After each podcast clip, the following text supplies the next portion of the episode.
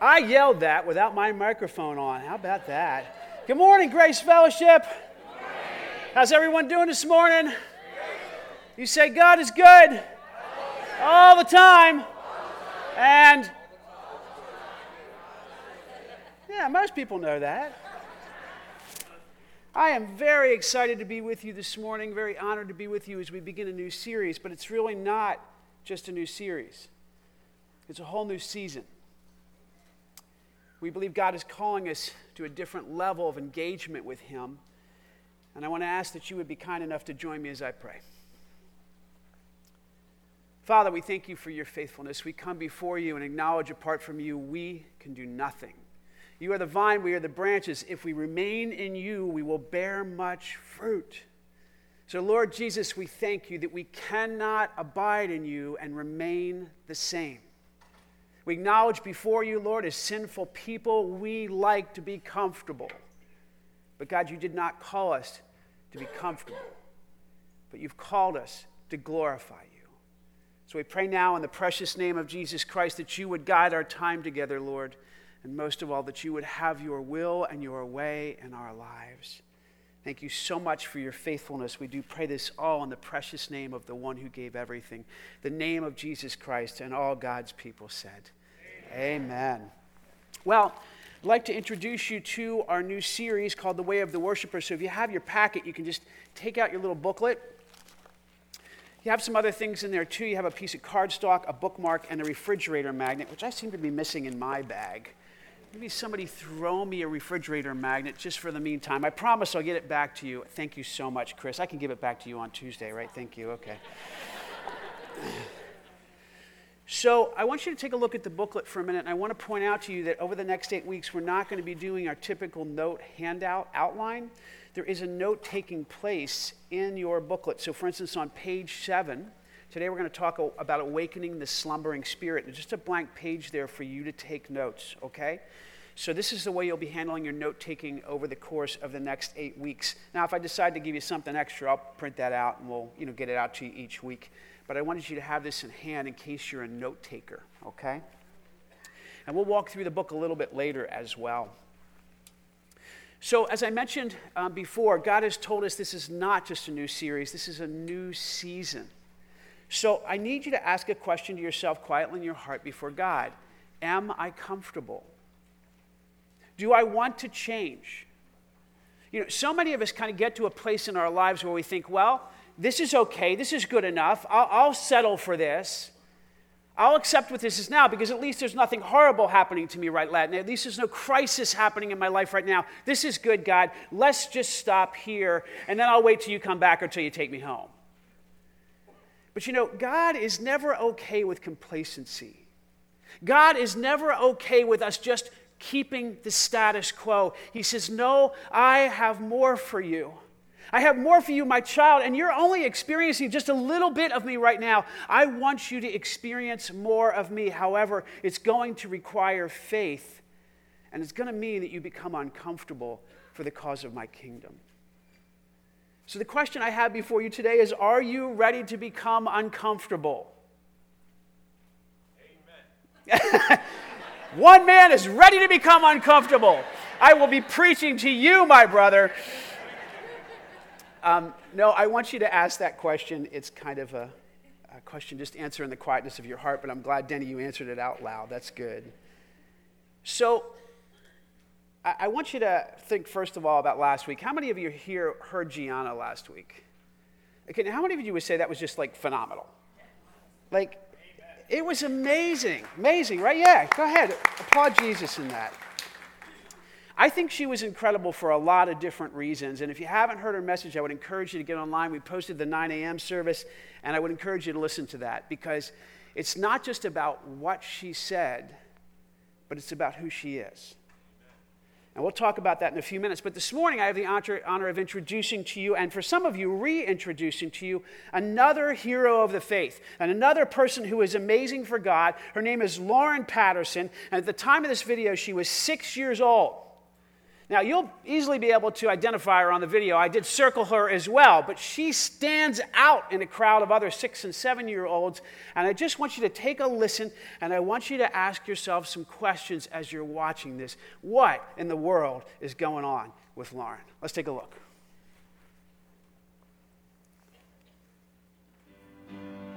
There's revival in the spreading, like a wildfire in my heart.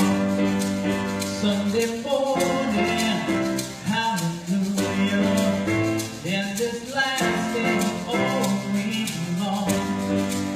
Can you feel it? Can you feel it? Yes.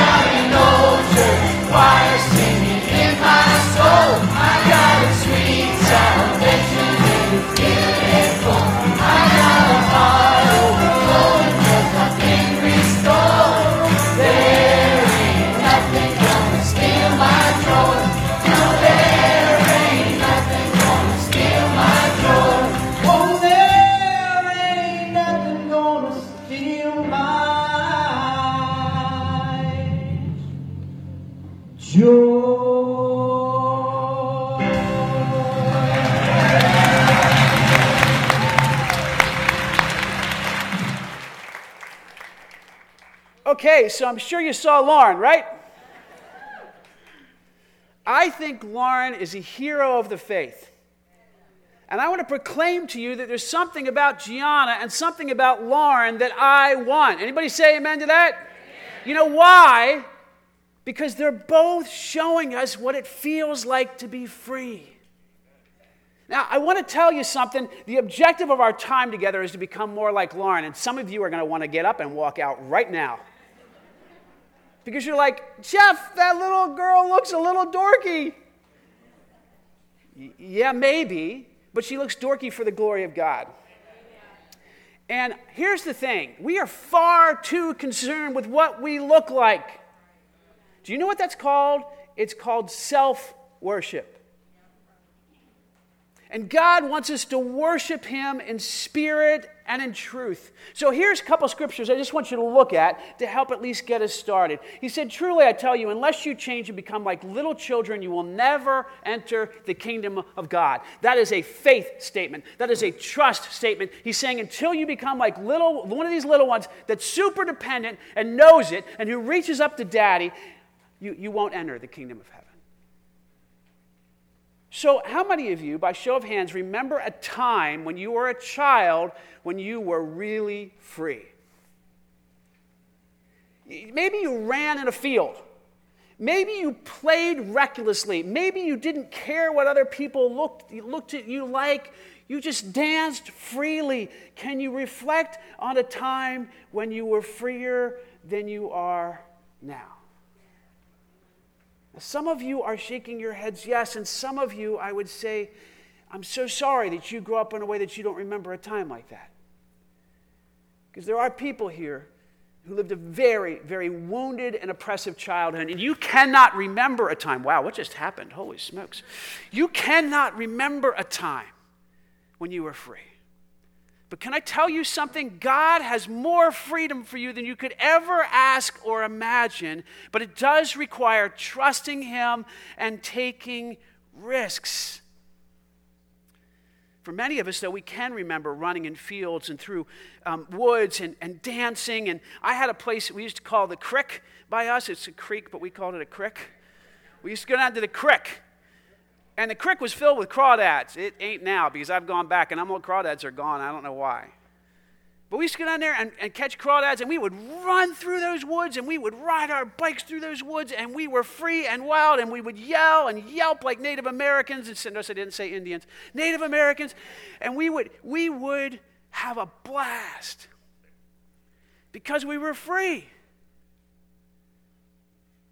If you remember what it was like to be a little kid, little kids, you know, by the way, if they go into little um, classrooms of kindergartners and they say, hey, how many of you are dancers? A- and they all raise their hands. How many of you are singers? They all raise their hands. You go into a classroom full of middle schoolers and you ask the same question. How many of you are dancers? And maybe one or two will raise their hands. Timidly at that. How many of you are singers? Well, what happened to us? When did we give away our freedom?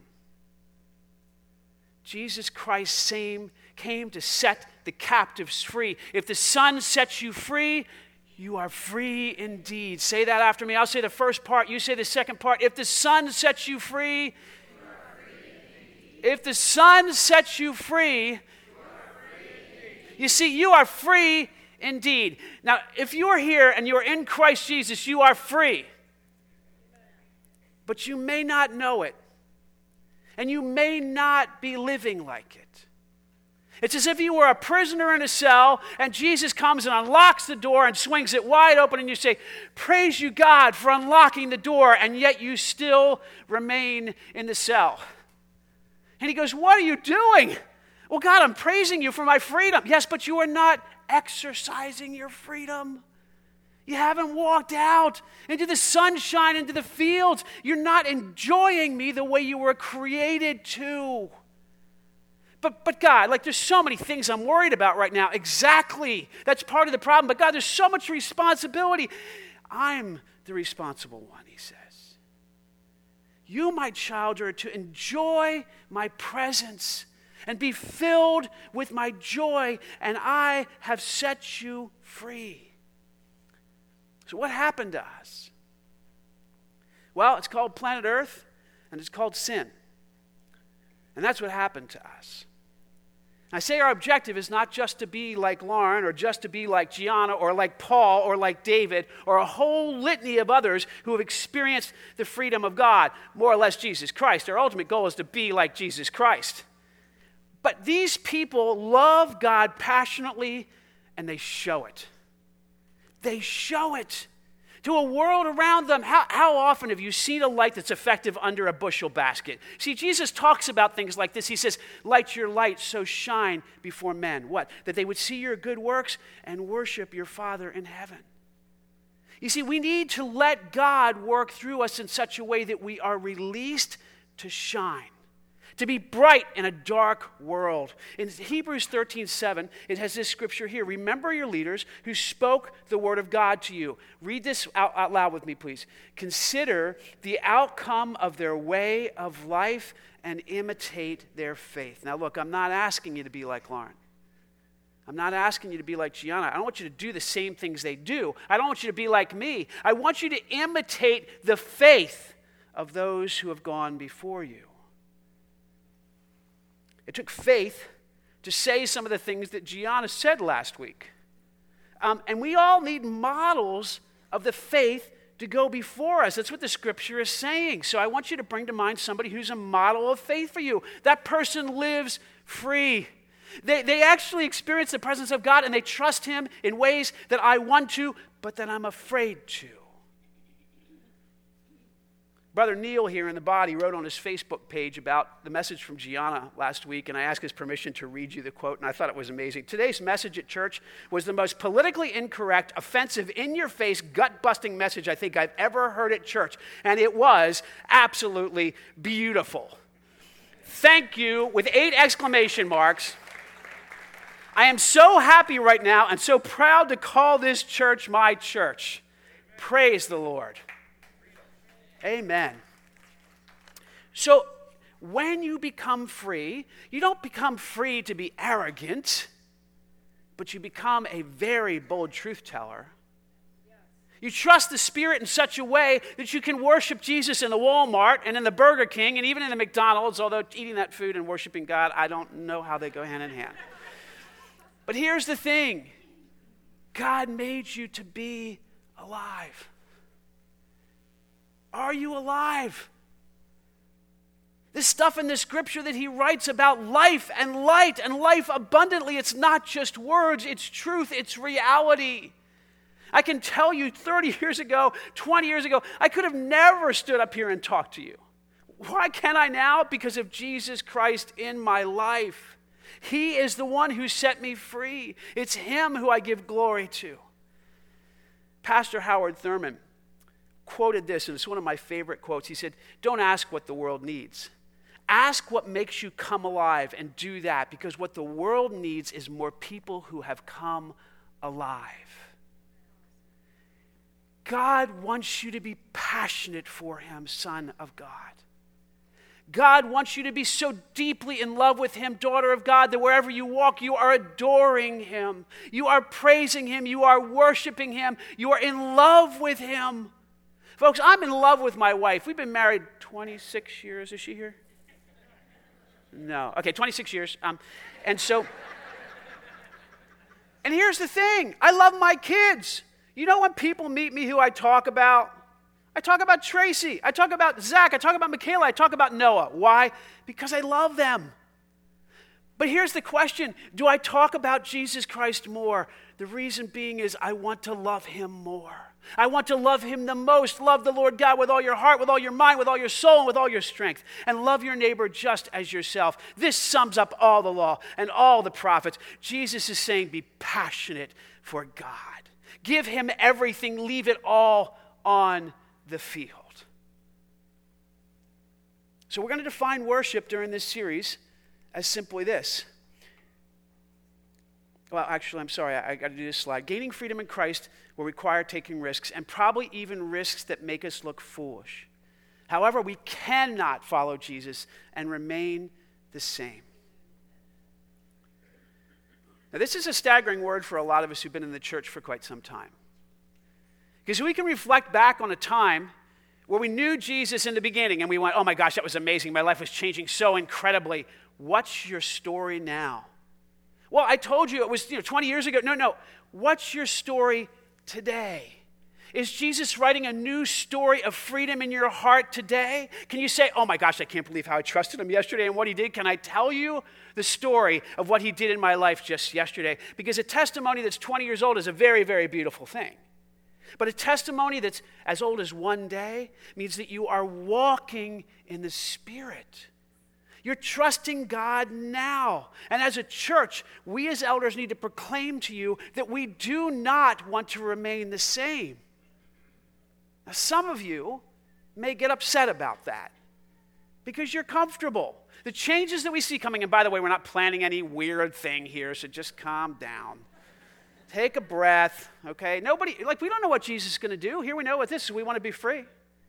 We want to be freer than we are now. We want to lead in the region in worship. Can I tell you what that looks like? You know, Alex Gilbert, who's our director of pastor of students here, and before him, Joey McLaughlin, they've done an incredible job of pastoring students here at Grace Fellowship Church. And years ago, when I was able to walk into the student ministry, I mean, it, there was good things going on. This is a long time ago when we first started, but you really couldn't tell that the students were in love with God. I just want to say that. By looking at them, you couldn't tell that. And then as elders, we walked once into the youth center when it was over there. And there was one hundred fifty kids in the room, and they were all arms extended, singing glory to God and praising God with their whole bodies. And we went, oh my gosh, Jesus. That's what we've wanted to see. That's what we've longed to see in our students. And that's by the grace of God, through Alex and through those around him who lead, that they actually came to a place where they experienced greater freedom in the way that they worship God. Fast forward, they go to a lock-in. And the lock-in is churches all around the region. And Alex comes back to me and he says, Jeff, our students led. What did that mean? That meant that those students went in among other students who weren't as free. They exercised their freedom. And guess what? Freedom is contagious. Can you say that with me? Freedom is contagious. The power of a community, because we are sheep and sheep follow other sheep, the power of a community is that if you're radically free, you might start a fire in somebody else's heart. And so what happened was our students went in as a mobilized group of students who were lifting their arms and standing up and praising God. And then other students looked around them and they went, well, I guess it's okay to do the same thing. And then they stood up and they raised their arms. It's not about raising arms. It's about being free. It's about being free to sit still if you need to sit still. It's about being free to shout if you need to shout. Anybody need to shout? There you go. Praise the Lord. A couple people need to shout. It's about being free to dance, as long as your dancing doesn't interfere with somebody else's sitting. Right? So as we talk about this, we need to talk about respect and order, but we also need to talk about trusting the Spirit to move in us, if we have been given a spirit of freedom.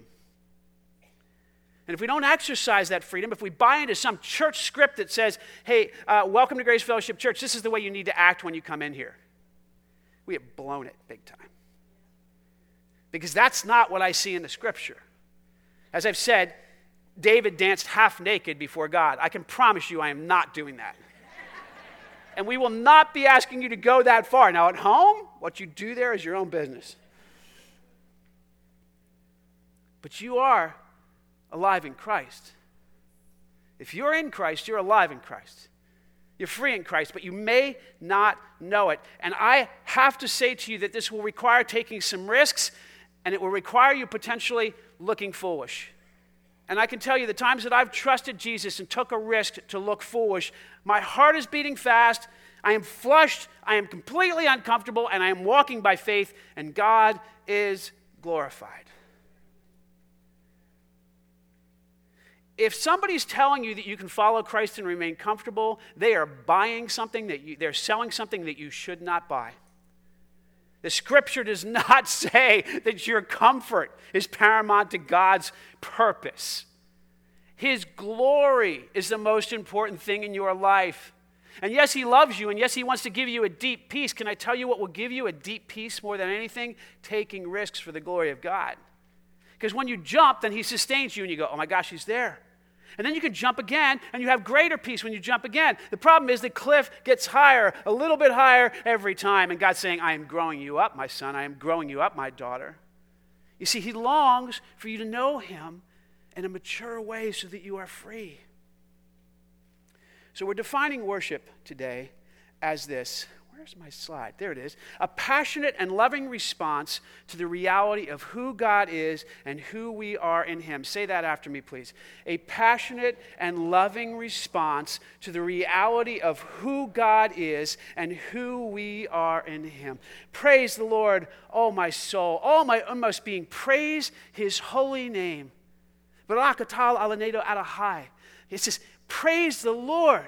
Praise the Lord. Now, this is the word Barak. We're going to talk about this in a few minutes. But if you want to see this definition flushed out in one place in Scripture, I want to encourage you to open your Bibles to Psalm one oh three.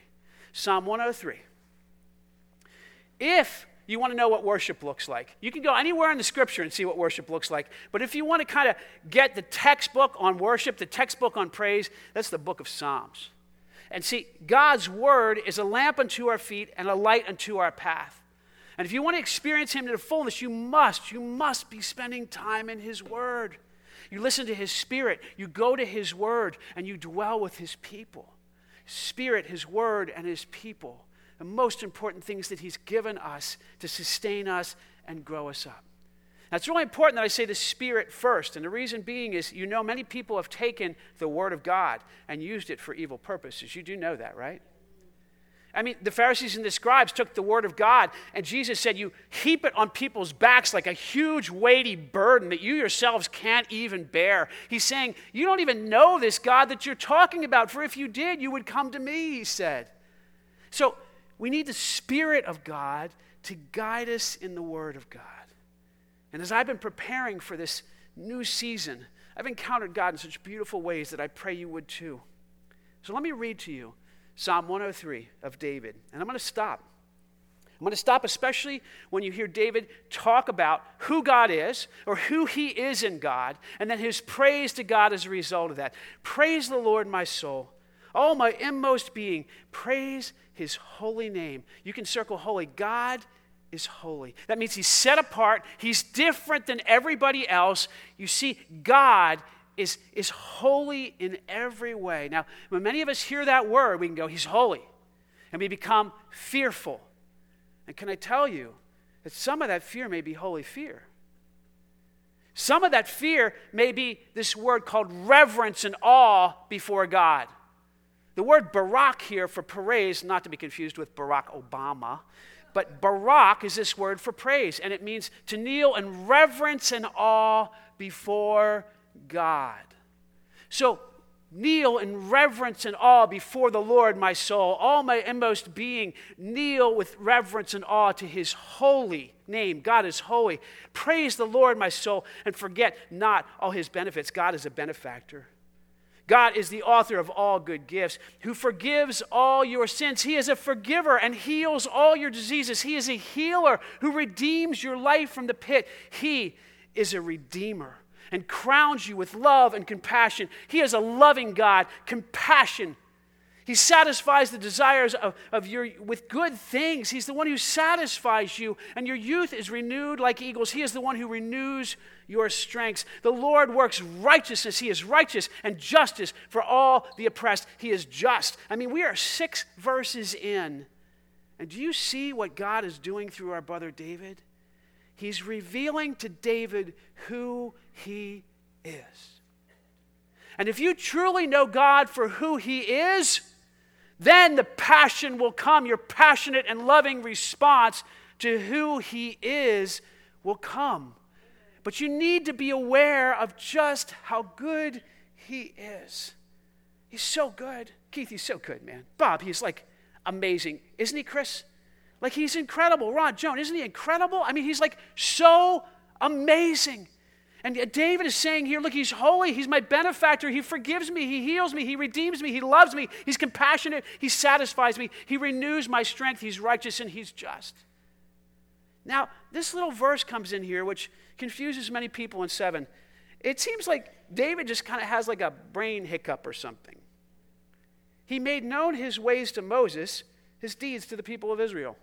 And then he goes back in. The Lord is compassionate and gracious, slow to anger, abounding in love. Like, why does he throw that in? Why does he throw that in? You remember the Exodus, don't you? The Exodus is when God called upon Moses to lead his people away from Egypt, out of bondage, out of captivity, into freedom, into the promised land. And Moses is listening to God and trusting God to lead God's people. Now, do you remember what happened when Moses goes up to Sinai? When Moses kind of gets a little away from the people while he's trusting God, he leaves them in his care and he comes back, and what are they doing? They're worshiping idols. They've turned away from God. Why is it important that he made known his ways to Moses and his deeds to the people of Israel? Moses knew God's heart. You see, God revealed his heart to Moses. He knew that he was loved. He knew that he was compassionate. He knew that he satisfied. He knew he was righteous. He knew about God's heart. Now, the people of Israel, they saw God's deeds. They saw what he did, but they didn't know his heart. Do you know God's heart for you? Do you know how much he loves you? Do you know how good he is to you? The scripture says that you who are evil want to give your children good gifts. How many of you ever gave a kid a gift at Christmas time? Just raise your hand. How many of you were like super excited to give that gift to that kid? Yeah, every year we've bought our kids, and of course they're twenty-three and twenty-one and nineteen now. I just had a son who got married this past week. Isn't that incredible? Isn't that amazing?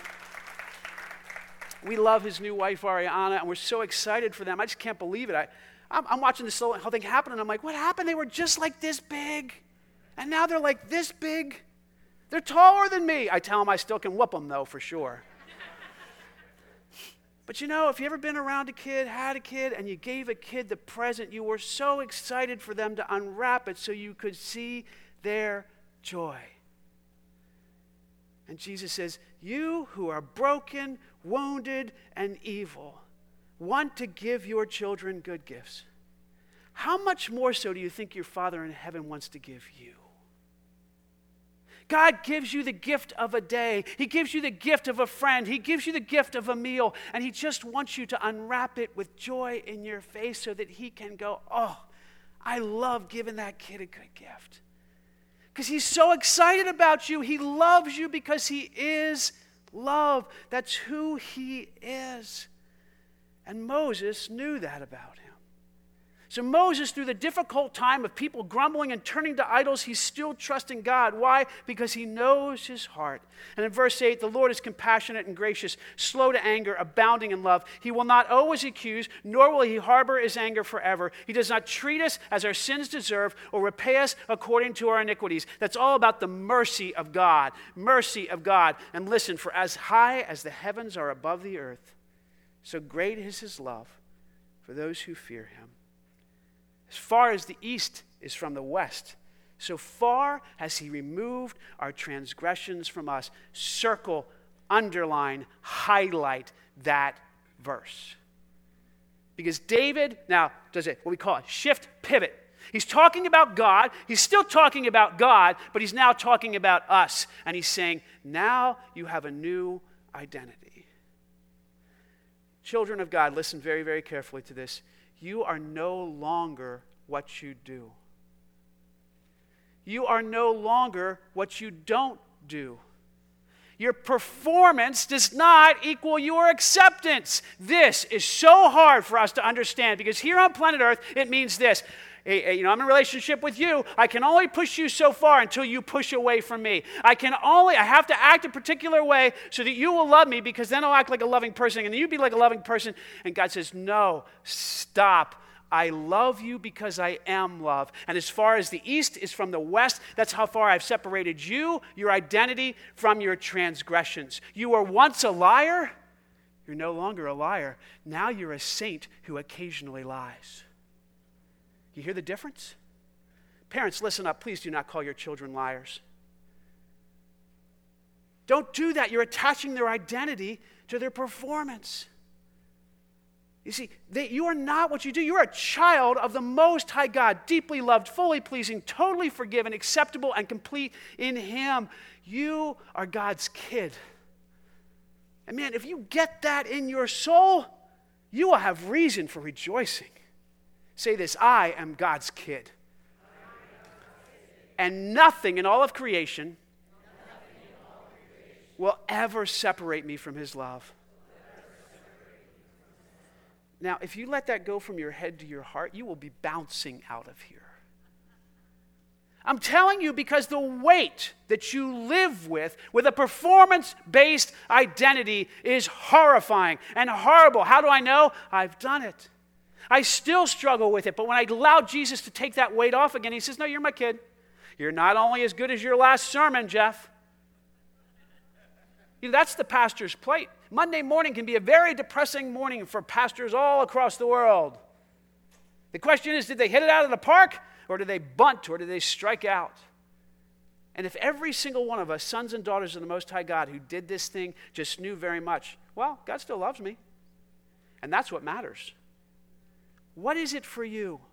What do you base your identity on? Maybe it's being a good dad. Maybe it's being a good mom. Maybe it's being a good worker. Maybe it's being this. Maybe it's being that. I don't know what it is for you. Maybe you have some sin that you think you're hiding. But you, you hide it for this reason, because you're ashamed. You're so deeply ashamed of this sin, and you think, well, God can't accept me when I have this sin. Can I tell you something? He's been accepting sinners the whole time of creation. He's right there ready for you. You know who's trying to keep you away from him? The evil one. He's the one who pours forth condemnation on you. He's the one who accuses you night and day before the throne room of God. And God says, no, you're, you come to me, all you who are weary and heavy laden, and I will give you rest. Take my yoke upon you and learn from me, for I am gentle and humble in heart, and you will find rest for your souls. For my yoke is easy and my burden is light. Oh my gosh, dude, if we applied that to our lives, would we not be bouncing around? But we have to let this stuff in. As a father has compassion on his children or his kids, so the Lord has compassion on those who fear him. For he knows how we were formed. He remembers that we are dust. You can write the word dependent on that. Now, in our culture, it's not a very popular notion to be dependent. Right away, I get pictures of clingy people. Do you not? Walking around, I'm really dependent. Oh, please stay away from me.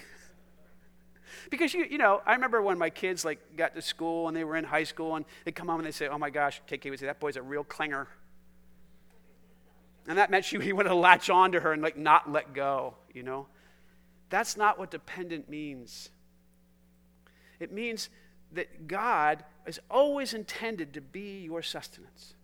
He was always intended from the very beginning to be the one who gives you breath and the one who you rely on all the time. There's nothing shameful about being dependent on God. That's who we are.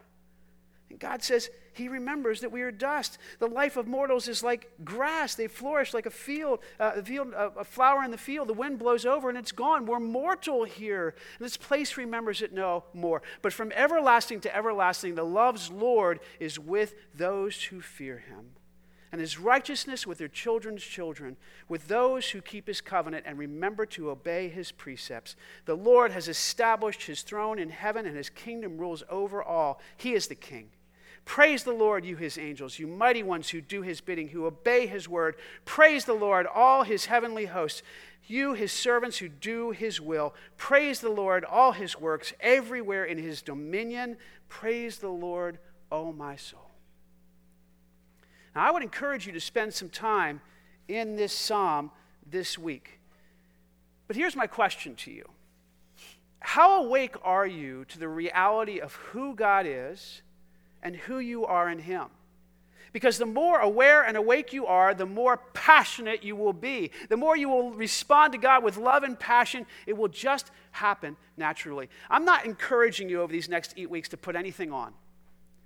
You know, uh, the Christian facade is a horrible facade. It's just one of those things like, oh, you know, I'll encounter people that just went through a, a deep travesty. And, you know, people, we as Christians, we bleed when you cut us. I mean, that's true. We cry. We weep. But sometimes I think that people wear this facade like somehow they can't struggle because they're a Christian. That's not true. But what is true is that if you make the true connection, you will have so much to thank God for. You will be so passionate about him as you make that true connection, you will finally hear the music that David heard. You'll hear the music that Lauren's hearing. And, and you'll start to move to that music. Now look, I want to show you a little graphic here, and I want you to just ask yourself a question. How awake am I? Because it's a word that came to us months ago. Pastor Mark brought it to a, a staff meeting. But we discerned that, that according to God's promptings, that in this region there is this slumbering spirit. What that means is God's people are sleeping. Now, the scripture is very clear about this, and we'll talk about this in weeks to come. But you can still be a Christian and still be asleep. You can have a slumbering spirit. It's like you're kind of doped up a little bit, and you just don't know what's going on. And you're doped up by the world. The world's got some hooks in you, man. And as a result of it, you're not awake. And so here's the question I'd have for you on a scale of one to ten, one being the least aware of God's goodness and who you are in him, and ten being the most aware, the most awake to God's goodness and who you are in him. Where are you now? Now let me point something out to you. Say, for instance, on horrible days, you're down here in one and two. And in good days, you're up here in three and four. But when you get to a four, you think this is incredible. This is amazing. You don't know it's a four, you think it's a ten. Because you don't know that five through ten even exists. You know why? Because you haven't experienced God that way yet. And I would venture to say that when we get to heaven, we're going to go to a million. Anybody say amen to that? We're going to be like, oh my gosh, was I wrong about a ton of stuff, but thank you, Lord. But we're going to be fully awake, because when we see him face to face, we'll know fully, even as we're fully known. But in the meantime, what we're praying is that God would take us from threes to fours, and from fours to five, and from fives to sixes, that we would awaken, the word for this is revival, that we would come alive in Christ. Now, this requires that we change our lives, folks. There's, there's no way around it. And I want you to know there's a couple things that I want you to do. Here's the first one. I want you to know the Holy Ghost. Somebody back there loves the Holy Ghost. That's awesome. But when he, the Spirit of truth, comes, he will guide you into all truth. We are talking about encountering the truth of who God is and the truth of who we are in him. And apart from the Holy Spirit or the Holy Ghost in your life, you are dead in the water. So here's the thing. If you're here today and you do not have a relationship with Jesus Christ, you have not confessed him as Lord and Savior of your life, you've not invited him into your heart, guess what? You do not have the Holy Ghost.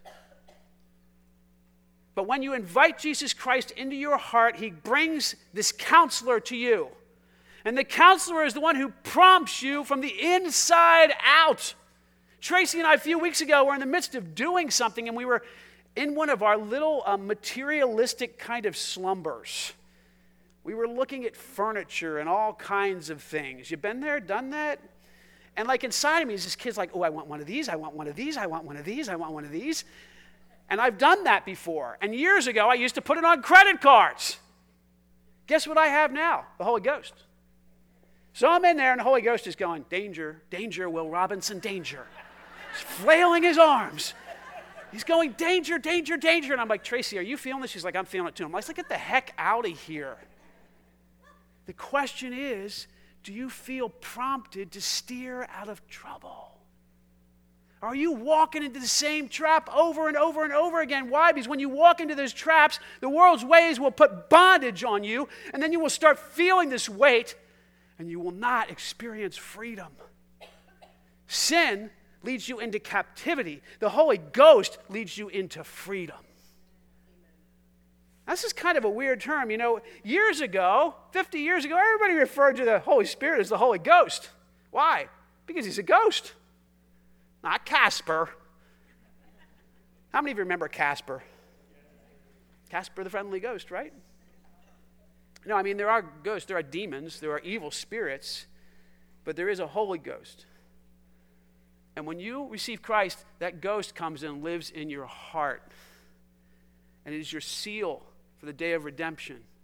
And he lives inside of you, and he guides you according to the truth of God. You must know the Holy Ghost. You must give yourself over to the Holy Ghost. And when you give yourself over to the ghost, that means you got to give up control. You also have to focus on Jesus, not yourself. The scripture is very clear. Therefore, since we are, have such a great cloud of witnesses surrounding us, let us lay aside every encumbrance and the sin that so easily tangles, that we just talked about a little bit, and let us run the race with endurance, the race that's set before us, and fixing our eyes on Jesus, the author and perfecter of our faith. You know what steals your joy? You're far too concerned about what other people think of you. You know how I know that? Because that's me. And you know, when you're far too concerned about what other people think about you, that's called self-absorption. You are self-focused.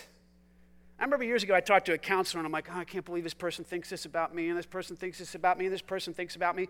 And she said, stop, Jeff. I said, what? She said, people are far too self-absorbed to be thinking about you all the time. Do you realize the truth in that statement?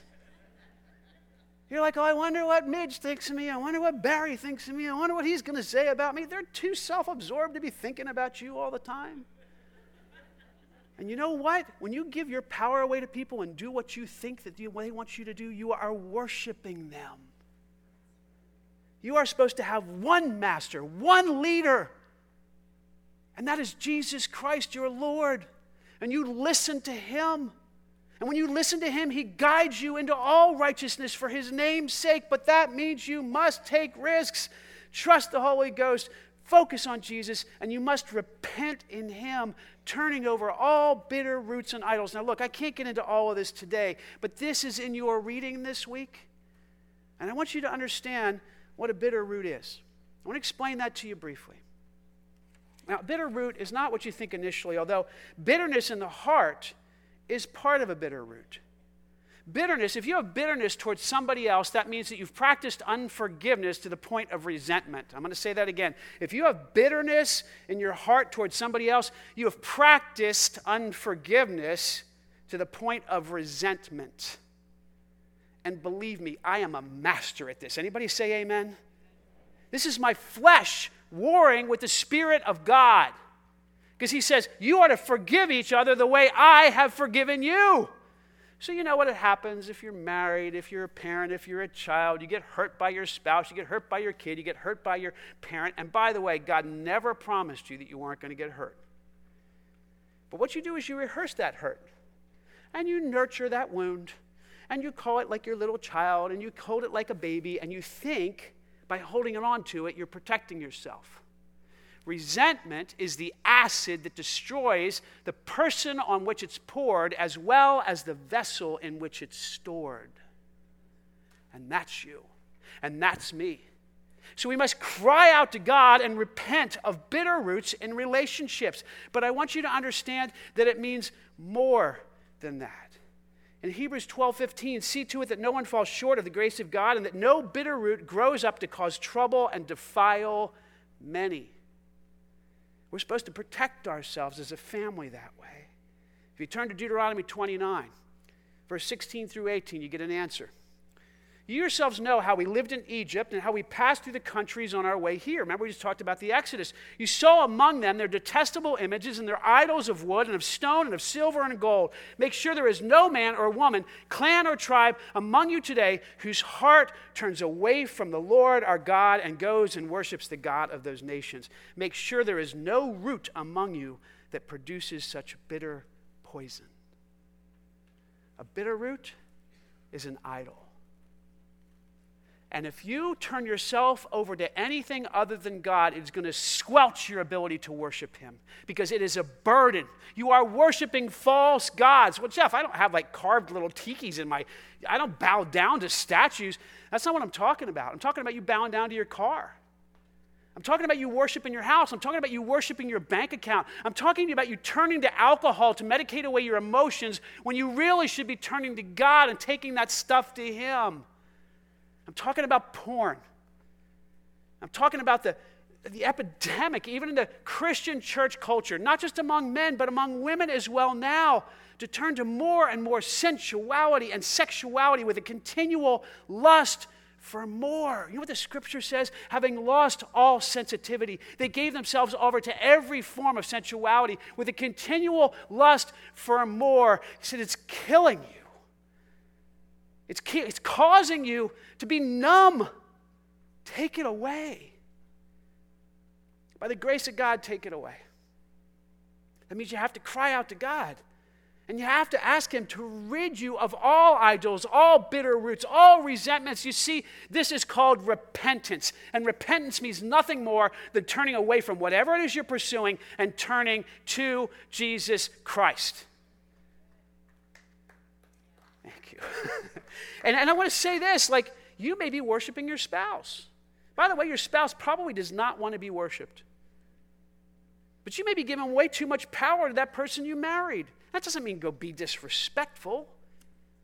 It means take them off of the altar of your life and put Jesus Christ there. This is Christian notion somehow that you're supposed to, like as a good Christian wife or as a good Christian husband, you're supposed to do everything that your wife wants or everything that your husband wants. Can I tell you, that's a lie from the pit of hell. You're supposed to trust Jesus Christ. And so you talk that out together. You submit to one another out of reverence for your for Christ. But if you're walking around like a little dog attached to somebody else's leash, you're not worshiping God. You're worshiping them. We'll talk more about that later because I can tell some of you are like a deer caught in headlights. You're like, what did he just say? Look, you need to let go of the illusion of control and trust God. How many of you have control issues? Raise your flipping hand now. Every single one of you. Oh, I don't have control issues. He's the controlling one. No, maybe you just control differently. Some of us control in a very loud, boisterous way. Others of us control in a very soft, manipulative way. But we all have control issues because we're all afraid. And when you're afraid and you don't trust God, then you turn to other things, including yourself. I'm going to get the job done. Frankly, God, you're just moving a little too slow for me. I can't believe you've given me this kind of husband, but I am going to whip him into shape. Father, I don't know what you were thinking when you gave me this woman. All she does is nap, nap, nap, nap, nap at me. But I'm going to fix this, God. And then what do you do? You run full force into a flipping brick wall. And you do it over and over and over again. You know what the definition of insanity is? Doing the same thing over and over, expecting different results. That's what you need to let go of, because it's an illusion. You are not in control. God is in control. And can I tell you how much energy you spend trying to maintain control that you things that you have no control over? You waste so much strength, because I know this. I do too, folks. And when I take that burden and I transfer it onto Jesus Christ, I can't tell you the freedom that I feel. Now, God, I give you my son. I give you my daughter. I give you my, I, you know, you just go through the whole thing, but we have to let go of this illusion of control and turn it over to God. Now, look, I want to do a brief summary of our entire eight weeks. So you got to be with me in this. If you want, you can take out your little refrigerator magnet, briefly look at that, but we're going to spend the next seven weeks talking about seven Hebrew words. These Hebrew words are all over the Scripture. And it's very important that we understand these words. Reason being is because when we talk about the word praise, we say praise. But when you read your Scriptures and they have the word praise, there could be one of seven different Hebrew words. The richness of the language is not reflected in your text when you read it at times. So that's why you need the Holy Spirit reveal it to you. But in this, we're going to talk about seven words that mean praise. And they're not just positions of the body, they're postures of the heart. Now, can I tell you that God has been using this understanding to change the way that I talk to Him, to change the way that I pray, the way that we go to the altar. Remember, we're, the altar fires are still burning. Keep those altar fires still burning. But this will change the way that you go to the altar. This will change. God will use this to change the way that you worship Him if you take listen to the Holy Spirit and allow these postures to take residence in your heart, okay? So you can go ahead and put your stuff down. I want everybody to stand up. I told you, you're getting uncomfortable. So who wants to come dance in front of everybody? No, I'm not going to do that, I promise. What we're going to do is we're going to start softly. If you can stand, I'd encourage you to stand. If you can't stand, you can just do this from your seated position. That's great. Okay, so we're going to go through seven Hebrew words.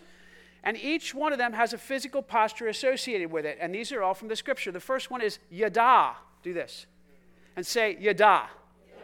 Yada. Yada means to raise your hands in praise and surrender before God. Universal sign of surrender is raising your hands. What do you do? You show them, I am laying down all oppositional arms and forces against you. God, I surrender my entire life to you. I lay down my pride. I lay down any opposition that I have to you, and I turn myself over to you now. This is the word yada. Say it after me. Yada. Yada. Okay, so this is yada. Keep standing. This is halal. Okay? So halal means to be clamorously foolish and boastful for God. That little girl, Lauren, lolling, she was halaling all over the place, was she not? So halal is this root word that means I am going to be a fool for God. David was dancing before God, right? And he was criticized for it. His wife criticized him and said, don't you know how undignified you look? And he said, you know what he said? I will become even more undignified for the glory of my God. Amen? So start halaling around a little bit, all right? You know, start loosening up a little. Clamorously foolish and boastful for God. So yada and halal. Okay, now this next word is incredibly beautiful. This is very sacred. This is todah. And it literally means to extend hands like this, todah. And todah means to thank God for things not yet received. So Lord Jesus, I praise you for my son Noah's wife that you've prepared for him. I thank you, Lord God, for my daughter Michaela's husband. I praise you, Lord Jesus, for what my marriage to your precious daughter Tracy will look like five, ten, or fifteen years down the road. I thank you, Lord God, that you have made us oaks of righteousness. You see, I'm thanking God for things that have yet to come. Lord Jesus, I praise you and thank you for what this body will look like six months from now, completely different because of who you are. This means you trust God with your future. Todah. All right, you ready? Yada, halal, todah, todah, shabak. Yeah, you can put your hand up like this. Ready? Shabak. Shabak. Shabak means to shout to God for the glory of God. Let's hear a nice big shabak. Shabak. Right, that was good. That was really good, Ron. Awesome shabak in there, okay? Not to be confused with shamokin. This is shabakin. Now, look, the scripture says if you believe in your heart and confess with your mouth, that Jesus Christ, right? So there's something extremely powerful when we proclaim boldly the truth of who God is for the glory of God. And this is something that God calls us to do, is to proclaim with boldness who he is and his truth of his word and so on and so forth. So let's go through them all. Yada, halal, todah, shabak. All right, you got it. Now, Barak, not to be confused with Barack Obama, is to kneel before God in reverence and submission. So this is the word in Psalm one oh three when he says, praise the Lord, O my soul. My inmost being, praise his holy name. He's saying, I bow in reverence and submission before you, God. I kneel before you. This is like this. Say, Barak. Barak. So yada, halal, todah, shabak. Barak. Okay, now Zamar. I do that. Oh, you can do that. You can do this too if you want. You can do this if you want, like Andrew does.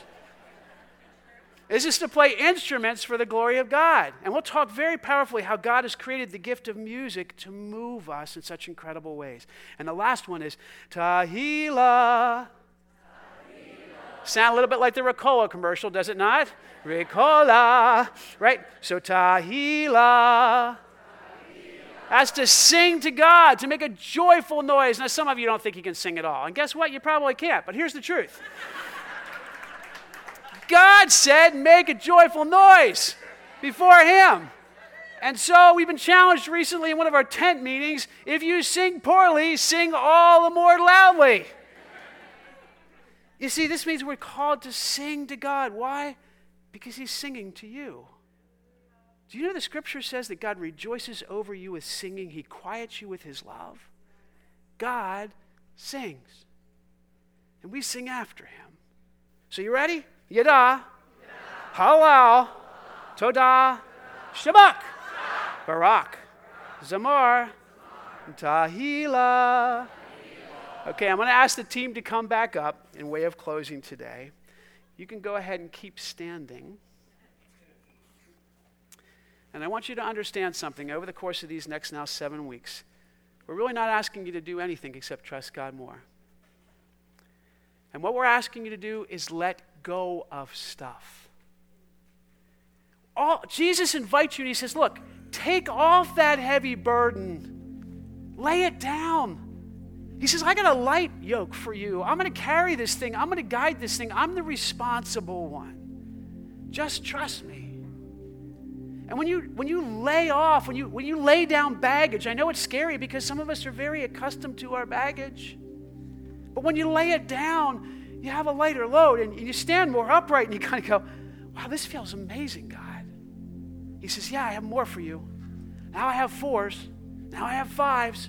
Now I have five point fives. Now I have sixes. And there's always more with God. Today we're going to sing a special song in way of closing. It's called Let It Happen. It says this, you're full of life now. You're full of passion. That's how he made you. Just let it happen. You're full of life. You're full of passion. That's how he made you, son or daughter of the Most High God. You just got to let it happen. He calls each one of us by our names to come away, and he whispers to our hearts to let it go and to be alive. You see, this is the invitation of God to be alive.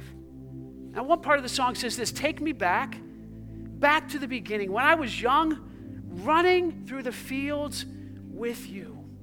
So wherever it is that you know you feel free, while you're singing this, I want you to say, God, is there more for me? I want you to hear him say, without unequivocally, without a doubt, oh my gosh, there's so much more for you, my child. And I also want to encourage you to do this. When we worship today, I want to encourage you to come forward to the altar. You know, feel free to come forward, fill in this space, and yada. You can even hello, as long as you don't bump the people next to you. You know, you can toda. You can maybe throw out a few shabaks, as long as you're not hurting people's ears. You can just feel free to come forward and let the Spirit guide you to worship. You can feel free to walk around the space if you want. That's okay. We are free because the Son set us free. And if the Son sets you free, we are free. Father, thank you so much for the freedom that we have in you. We pray now, Lord Jesus, we would begin to walk in that freedom and to trust you, to take great risks for the glory of you, our great God. In Jesus' name, amen.